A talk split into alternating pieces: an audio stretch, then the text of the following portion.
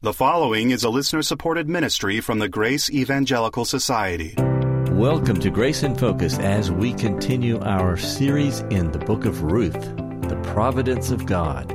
Naomi, the bitter one, Naomi, the empty one. She's finding out that in God's kindness, things really aren't that bad. In fact, a romance is brewing. Things are getting exciting. God is working. I hope you'll stay tuned, and I hope you'll visit our website, faithalone.org. When you get a moment, stop by.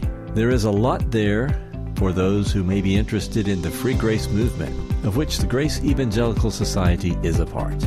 Now, gentlemen, more from the story of Ruth. I'm here with Ken and Philippe, and we're in chapter three, and that's episode three, right? And we're scene one, which is in the house. Is that right? Yes, so where Ruth has been dwelling with Naomi, and good things have happened where Naomi recognizes the providential hand of God at work, and she blesses God for that. And she also blesses the person that she sees who's been gracious to Ruth, her daughter in law. And she had earlier prayed that Ruth will find rest in the home of her husband. So now she sees the opportunity to answer her prayer in accordance with how God is at work.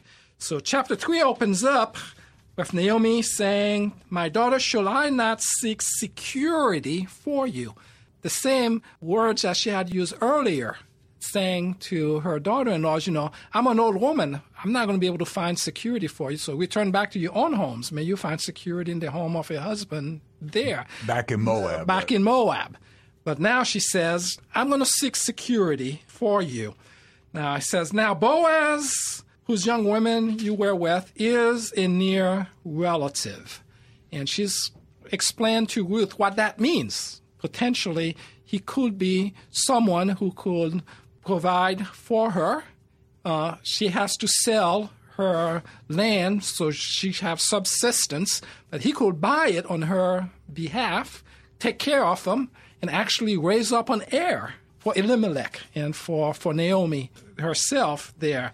So she says now, you know, it's time that they've gathered in, they're balling, and they're to, there's a threshing floor now. They're going to have to winnow it there. That means they're going to have to have oxen just thread over it, break out the husk from the grain, and then throw up the grain in the air, let the chaff go away, and heaps of grain, you know, are developing there and are being stored. But now, Boaz has to be where the grain is stored because it could be theft could, could occur. So he's going to have to sleep there just to protect the grain, and Naomi knows that. And so she says, okay, this is, we know where he's going to be. So this is the plan now. And correct me if I'm wrong, but it's also a joyous time, a time of celebration yeah, time, because yeah, the harvest is over. Eating. After the hard work is done, the harvest is in. It's a good time. Yes, yes, yes. So, so it's in celebration of what God has provided. So Naomi's plan is this: she says to to Ruth, "Okay, take a bath." Perfume yourself, you know, put on your best dress. So she's not taking any chances, you know. Basically, she's saying to Ruth, you know, be as alluring as you can be. And then just. Which she didn't need to be because he was already attracted to her. Right, right. But it doesn't hurt. It doesn't hurt. It doesn't hurt. but there's no lipstick on a pig here. This is a very attractive woman who's getting uh, all dollied up so that she, or is it dolled up? Dolled, dolled up. up. All dolled up so that she looks really attractive.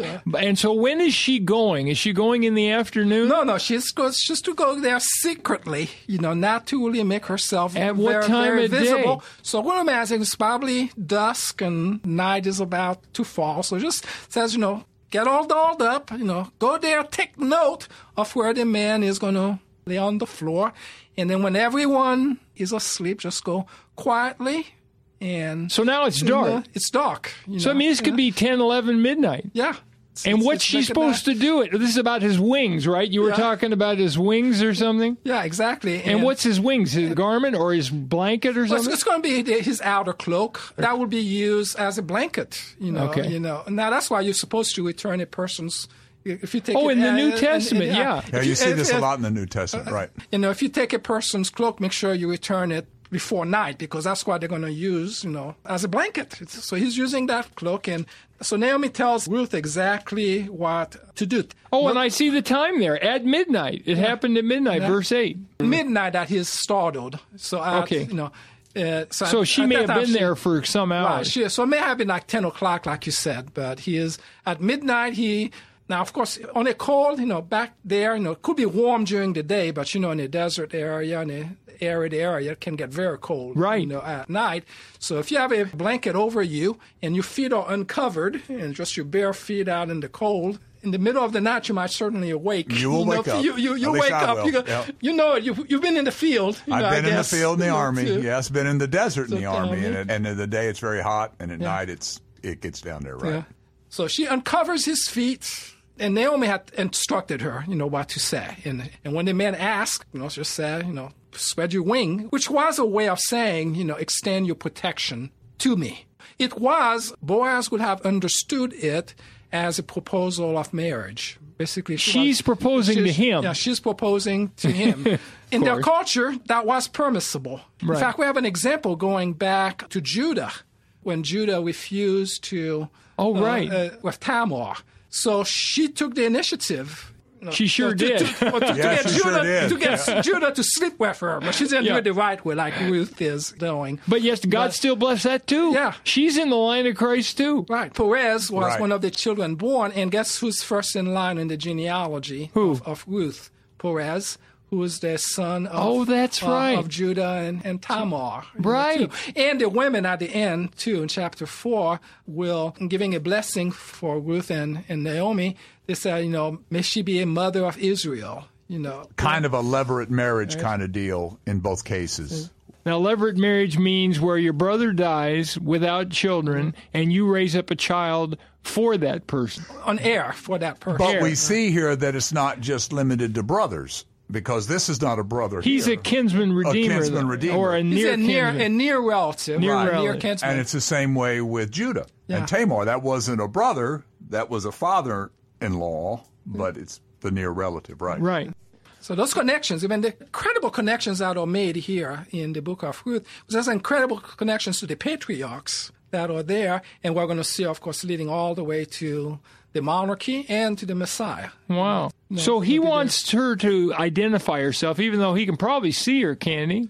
Well, you can see the scene here in verse 8. It happens at midnight, and he was startled and turned himself, and there, a woman, a woman lying at his feet, and it's dark, he doesn't recognize her. Okay. You know, so he asked, you know, who are you? And so she answered, I am Ruth. Now, this is what she's planned out, all of this. Right, right. That's what Naomi had planned out. Yeah. telling her. So Ruth is carefully carrying out all the instructions that Naomi has given her. So it says, Take your maid maidservant under your wing, for you are a close relative. So Boaz would have understood exactly what she meant. You know, uh, she's asking for him to take her in marriage and to raise up an heir for Elimelech and Naomi. You know, And we, we should say here earlier we saw that he was a man of character, mm-hmm. and may the Lord bless you when he meets his servants. So Naomi and Ruth both know this is a godly man. And so Ruth is reminding him the Lord says, You are my kinsman redeemer, and you are to raise up a child in Naomi's husband's son's name. Right. And so she's appealing to that. At least that's what I'm Yeah. reading in these verses. And, and Naomi may have very well known that Boaz was not the closest. Not the closest, Not the right. closest, but she he was the one Naomi, you know, no wanted, you know, too. So again, we see Naomi and her little, what's the word to use, machinations, you know, how she's trying to shape. You know, She's she's playing- trying to shape she's the narrative. Cupid. Matchmaker, Matchmaker, matchmaker, make me a Yeah, there you go. Catch me and yeah, you got two options, and he's the better one. Let's go with this. guy. Right. But again, So see what God's using that. Yeah. The mother-in-law's preference is God's preference. Preference. And of course, this is back in the days of arranged marriages, which still go on today, by the way. If you're from like a country like India, there are still lots of arranged marriages, especially among the poor. Yeah. But in biblical times, most marriages were arranged. I have a good friend back in South Carolina, and they're from an African country, and their and their marriage was arranged. Okay. Yeah, like you're going to marry this guy. Yeah. And it often works out very well. Right. I have several, you know, Indian families I've known, and it, it depends. You know, they may try to arrange something, and they still have a veto power. Right. There's- The man has a veto power over it. He said, "No, I don't want this one. Uh, let's try again."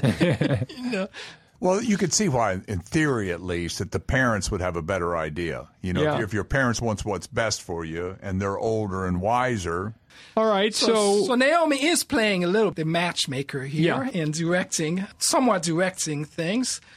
And Boaz is, is surprised, and he said in verse 10, Blessed are you of Yahweh, my daughter, for this later kindness of yours is even greater than the first. You know, you are willing to identify with Naomi and return with her, and now you're willing to take me on, you know, this older man, as a husband to bring up an heir in the line of Elimelech. And there, so he sees that as a great demonstration of chesed on the part of Ruth here, of loyalty here to the family. Yes. you know, and ultimately to Yahweh as well. So now Boaz agrees to that. But there's a problem. there's a closer relative. There's a closer relative. And this shows once again uh, Boaz's character. He's not going to step out of line. Too. He's going to make sure that whatever happens, happens in a righteous way, in a legal way, in a way that will be acknowledged by the whole town as the right thing to happen.